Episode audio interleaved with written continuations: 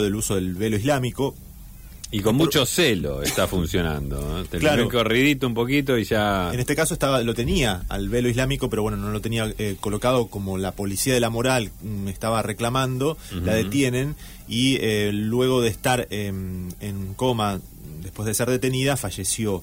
Em, la familia denunció inmediatamente que no tenía ningún problema cardíaco, que era una persona sana, que no tenía por qué, y se sospecha y se denuncia que había allí una serie de torturas y maltratos que sufrió durante su eh, momento de detención. Lo cierto es que mm, a partir de ese hecho, de ese episodio, hubo una serie de protestas en toda Irán, en todo el país, eh, una em, situación que no solamente pone en cuestionamiento el propio funcionamiento de esa policía de la moral, sino también de todo el sistema eh, que está funcionando en ese país. El presidente dijo que eh, va a enfrentar con decisión todas las protestas y al mismo tiempo está eh, llevando adelante una represión que según algunas fuentes hay eh, unas 35 personas que murieron, Amnistía Internacional, veíamos otras ONGs de Noruega que hablaban de más de 70, pero bueno, lo cierto es que hay personas que han fallecido y que es producto de las protestas eh, y de la represión a esa protesta que está haciendo el gobierno iraní. Eh, bueno, vamos a tomar contacto con un especialista que es María Constanza Acosta, periodista, politóloga, nos va a ayudar a comprender lo que está pasando Vamos a ver si podemos llegar...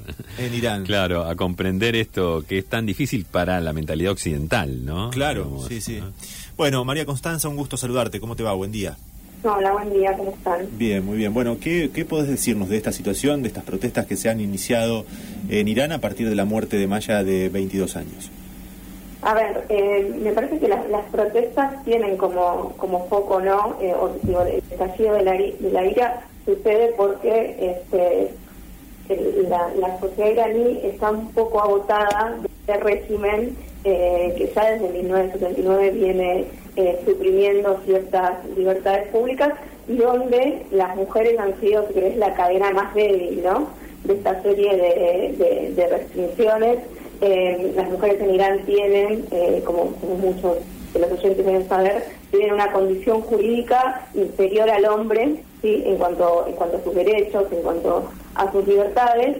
Eh, y como bien ustedes decían, la policía de la moral es eh, el órgano, digamos, dentro del régimen iraní que hace cumplir el- el código de moral. El código de vestimenta es uno de los códigos de comportamiento este, dentro del código moral iraní, pero este, no es el único y es importante decir que la policía moral controla tanto a hombres como a mujeres, ¿no? Este, hace algunos años, me acuerdo, en 2015 había salido una, una resolución, un edicto que decía que, por ejemplo, los hombres no podían llevar eh, peinados de determinado tipo, no peinados occidentales, este, peinados satánicos, que se lo llamaban. Este, Estamos pensando en un, un peinado punk, por ejemplo, una cosa una así. cosa así, sí, Claro. claro, pe- peinados puntiagudos, que es algo que entre los jóvenes era muy popular. Eh, lo que quiero decir, las mujeres son la cadena más, más débil, digo, el uso del velo islámico, este, con los controles que hay desde, desde la llegada de Reisi al, al gobierno este, en la- a partir de las elecciones del año pasado, ¿no?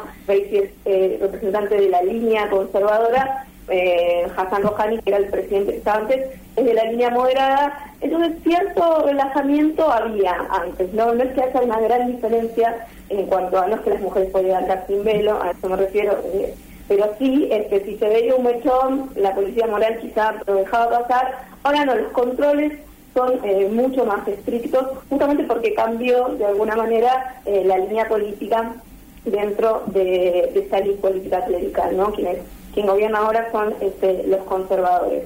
Eh, pero las mujeres en, en Irán, y esto me, me interesa remarcarlo, fueron ganando a lo largo de, de- de los años, y te diría eh, en los últimos 25 años, eh, mucho lugar en el espacio público. O sea, desde los pocos derechos con, con los cuales la, la revolución islámica las dejó, creo que el derecho a la educación fue uno que ellas supieron aprovechar este, de una manera muy contundente, si se las comparan muchas veces con, con sus vecinas saudíes o con las afganas que no tuvieron ese derecho. Eso da como resultado que hoy las mujeres eh, tengan mucha más fuerza, en- en- entre otras cuestiones, ¿no? pero creo que la educación es clave para entender por qué estas mujeres, que además hay que tener en cuenta este, que han pasado más de 40 años desde la Revolución Islámica. O sea, las, las nuevas generaciones no están identificadas ni con, este, con, ciertos idearios de esta revolución, ni tampoco con la forma de vida que esta eh, revolución les ha impuesto. Entonces eh, hay que tratar de entender que estas mujeres y los jóvenes en general quieren ir por más, o sea, quieren tener este, muchas más libertades eh, y dejar de estar sometidos a esta opresión a las que a los que el régimen este, los pone no entonces me parece que eh, es entender las protestas pero también entender las protestas en un momento en que el gobierno y el régimen iraní está muy deslegitimado hacia adentro de Irán mm. eh, ¿Por qué están deslegitimados? Digamos, ¿cuáles son los problemas que está teniendo? Muchos de ellos no vinculados a lo, a lo económico, ¿no? Sí, las protestas de 2019 en 2019, se diría ya que desde finales de 2017 ha habido una serie de, manifestaciones por cuestiones económicas, también por eh, eh, cuestiones ambientales, ¿no? cuestiones este, de catástrofes eh, naturales. Irán tiene un gran problema de provisión de agua, por ejemplo, entonces este, ha habido muchos grupos que, que se usaron, este, que se congregaron alrededor de cuestiones ambientales, para protestar por cuestiones ambientales. entonces, todas estas protestas, si querés, que en un punto son más este, económicas o tienen que ver con lo económico, también con el deterioro de la calidad de vida de los iraníes, ¿no? Bueno, las sanciones este, eh, de Estados Unidos, la imposibilidad de comerciar libremente su petróleo y otras cuestiones, eh, hacen que se impacte obviamente en, en, la calidad de vida de los iraníes, pero eh, eso que si querés tiene un, carácter más económico se vuelve después eminentemente político, ¿no? Se vuelve una impugnación al régimen que además es acusado de ser este, eh, altamente corrupto, ¿no? Este, entonces, em, y, ellos perciben que hay una política, esta política clerical es incapaz de hacer de, enfrentar los problemas que enfrenta el país y dar una solución este, para, para una mejoría en su calidad de vida. Entonces, venimos de estos años de, protestas, las protestas de 2019 fueron reprimidas salvajemente, sí, se, dice que hay alrededor de 1.500 personas este, que fueron que fueron asesinadas, que murieron en el marco de estas de estas movilizaciones. Eh, entonces, si, las protestas que vemos en la calle se prolongan en, el tiempo ¿no? y, van ganando fuerza, eh, es posible esperar que la respuesta del régimen sea aún más represiva, que ya lo viene siendo, ¿no? Porque como decían ustedes, hay este, decenas de muertos, los números varían porque además el acceso a la información este, es muy difícil. Hay periodistas que, que, trabajan en Irán que dicen que no se puede acceder a las zonas, por ejemplo, donde, donde son las movilizaciones. También el régimen suele utilizar algo que se llama los apagones, ¿no? Dejan sin internet, no a, los lugares donde está, donde está sucediendo la protesta, dejan sin internet a todo el país con todo lo que eso conlleva, ¿no? Este, justamente para que no se puedan coordinar las, las protestas hacia adentro, pero tampoco se conozca este, la realidad hacia afuera, ¿no? Digo, por eso quiero decir, es muy posible que en estos días nos cueste más este, ver información sobre lo que está pasando en Irán, no significa eso que las protestas hayan cesado. Constanza, ¿qué tal? ¿Cómo estás? Buenos días. Quería mm, preguntarte acerca de eh, cómo las mujeres, digo, más allá de este hecho puntual, eh, digo, si hay un reclamo de alguna manera permanente, uno, uno podría pensar en un, lo, digo en, en, estos términos que los conocemos aquí, pero quizás allí funciona de otra manera, pero digo, movimientos feministas, organizaciones de mujeres que de alguna manera eh, tratan de, de pelear por esta discriminación legal que, que, tienen, ¿no? Que por, por, dejar de ser de segunda, ¿están constituidos de esa manera o se dan reclamos, como hemos visto en algunas oportunidades, eh, más espontáneos y por cuestiones puntuales, pero no algo más global, digamos? No, el movimiento de mujeres en Irán es muy fuerte y de hecho eh, durante el periodo del gobierno del presidente Hatami, que también era un moderado que gobernó del 1997 hasta el 2005, generaron algunos avances, ¿no? En lo que tiene que ver, por ejemplo, con, la patria potestad. En Irán, este, si las mujeres quieren pedir el divorcio, pierden la patria potestad de los hijos. Ellas lograron, este, por ejemplo, que hace una, pequeña reforma que decía que si podían comprobar que los hombres las maltrataban o que, bueno, había este, algún tipo de violencia dentro del matrimonio, eh, podían ellas también quedarse con la tenencia de los hijos, ¿no? Una cosa muy, muy pequeñita, pero este, que significó un avance. En, ese mismo periodo hicieron una, mm, una campaña que se llamó la campaña por el millón de firmas, este, que eh, justamente era una campaña de concientización hacia las propias mujeres. ¿sí? Este, tenía dos preguntas este, bastante sencillas, que era, eh, vos sabés que si este, morís en un accidente de tránsito, tu familia va a cobrar la mitad del seguro que si, que si fuera tu nombre. O sea, la vida de las mujeres vale la mitad este, de lo que vale la vida de un hombre, lo mismo que si van a, si son testigos, por ejemplo, en un juicio, su este, testimonio eh, vale la mitad del, testimonio de un hombre.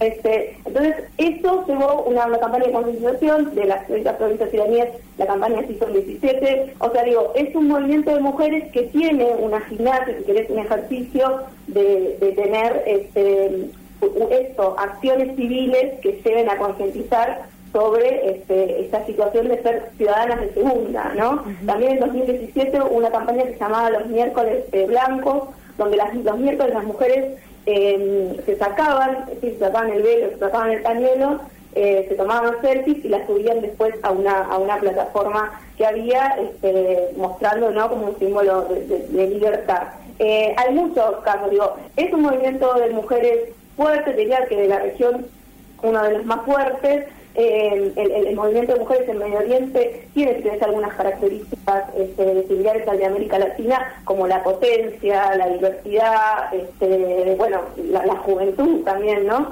Eh, o sea que las mujeres en Irán todo el tiempo están alertas, todo el tiempo están tratando de cambiar esa, esa condición en un régimen que este, ya de por sí no está abierto a la democratización. ¿sí? El, el diseño del régimen iraní en sí mismo hace muy complejo ceder ciertas libertades individuales, porque uno podría pensar, bueno, ¿por qué eh, finalmente no, no suprimen ¿no? el uso del velo de manera obligatoria? Porque acá hay que tener en cuenta esto, acá lo que se está impugnando es el uso obligatorio del velo, no que cada uno elija si quiere usarlo o no, sino que se imponga ¿no? la imposición sobre una decisión que debería ser individual, que es cómo vestirse, por ejemplo. Eh, entonces, por eso digo, esta generación de mujeres, se suele decir este, las nietas contra los abuelos, ¿no? Digo, las nietas contra este, la generación esa que, hizo la revolución y que conduce eh, el país, esta generación de, clérigos, digamos, eh, de, salir política clerical. Entonces, es muy fuerte la impugnación que hoy hay al régimen iraní dentro de Irán. Este, por lo que decíamos anteriormente, y el tema de las mujeres es un tema sensible, ¿no? las protestas, como ustedes eh, bien decían, Ma, eh, era de la zona de Kurdistán. Las protestas empezaron ahí, en esa zona, y se regaron como pólvora por todo Irán. ¿Por qué? Porque la cuestión está es, muy sensible, la cuestión de, de, la mujer, del uso obligatorio del velo, de la opresión. Este, entonces, es, eh, se, se inscriben estas protestas en una serie de descontentos y en una serie de movilizaciones que se vienen dando este, e, en el país en los últimos años, que obviamente, como, como, como en todos lados, como también en América Latina, fueron interrumpidos por la pandemia, pero es una ira que está latente, ¿no? La ira de los iraníes se alimenta día a día.